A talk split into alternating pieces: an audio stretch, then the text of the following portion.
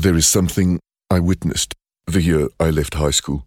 It's been more than 20 years now since I promised myself to forget it forever. And in many ways, I did forget. Until now, I'm Deon Wiggett, and this is My Only Story, a podcast and a live investigation.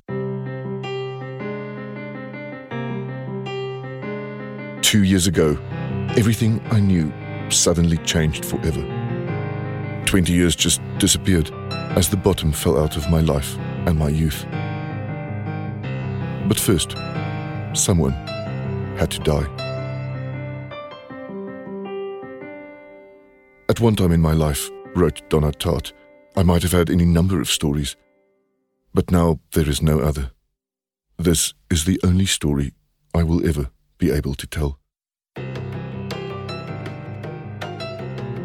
Over four weeks in November, My Only Story digs up the distant past to prevent another terrible crime being committed this December.